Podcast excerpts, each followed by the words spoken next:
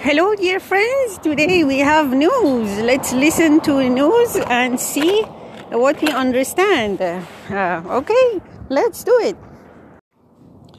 Okay, the Ministry of Intelligence, Wazirat al-Tala'at, not information, intelligence in this case, announces the arrest of 9 people in a group of smugglers. They were smuggling silver from China to Iraq, and from there they were hiding it on a bus and bring it to Tehran. From there, برای توزیع در شبکه سراسری, I think that's what I said. Just this, it was distributed like in a network, like it means all over the country.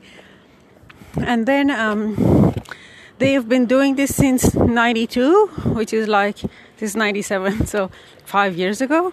They've been smuggling 22 tons of silver jewelry.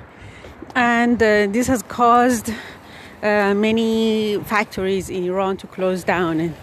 And I don't know if it said people losing their job. Maybe it did. But anyway, that was the news. So a question I have, how do you smuggle 22 tons of things without the police noticing, unless they have a hand in it? Anyway, that was this piece of news. Let's listen to the next one.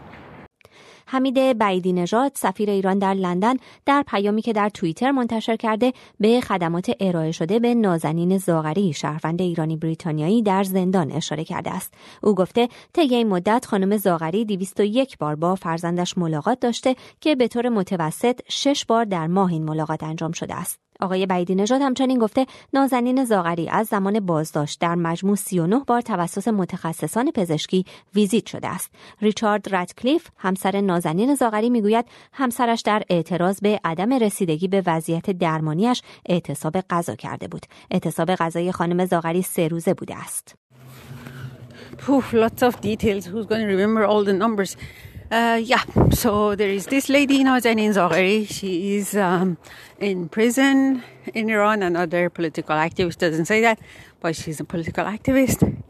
And this Mr. Saeed Baeidinejad, I guess, who is the Iranian ambassador in London, tweeted that she had met with her child 201 times, which sums up to 6 times a month since she was imprisoned, and doctors have seen her 39 times ever since. And what else? And Richard Ratcliffe, her husband, says that she has been protesting her lack of being taken care of medically by going on a hunger strike that took 3 days. I hope I covered it all. Okay, next.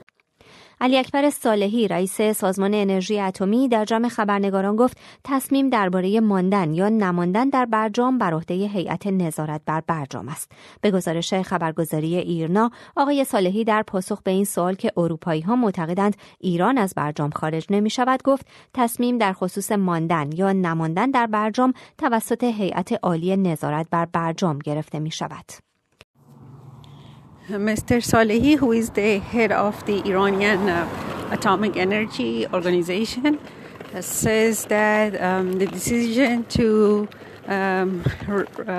stay on the nuclear deal or leaving it is a question that has to be answered by the supervising committee on the nuclear deal. And to the answer to this question that Europeans believe that Iranians won't leave the nuclear deal on the table, I guess, or I don't know, will get out of it. Said that, again, this is the question that the committee has to decide on. Okay, next. Okay, espionage, spying, and honestly, I had to listen to the piece of news several times because it's quite ambiguous who is spying who. If Iran is spying Germany, I think that's the case. So Apparently, Iranian charged affair in Germany was summoned to the Ministry of Foreign Affairs in Germany.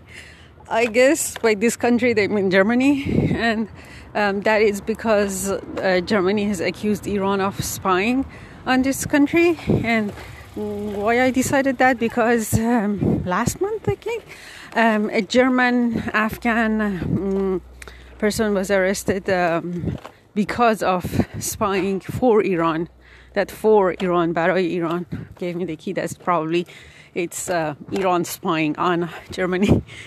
And currently Iran doesn't have any ambassador in Germany. Last month, Iranian ambassador in Germany was,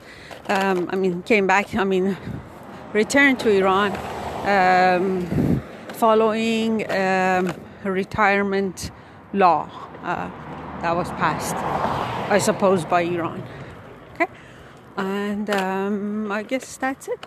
Okay. That is the news for today. Actually, that was from January 21st. This is now January 30th. Hopefully, I can do more news. Okay? And that was taken from BBC Farsi podcast. Okay. Have a nice day. Hope you enjoyed it.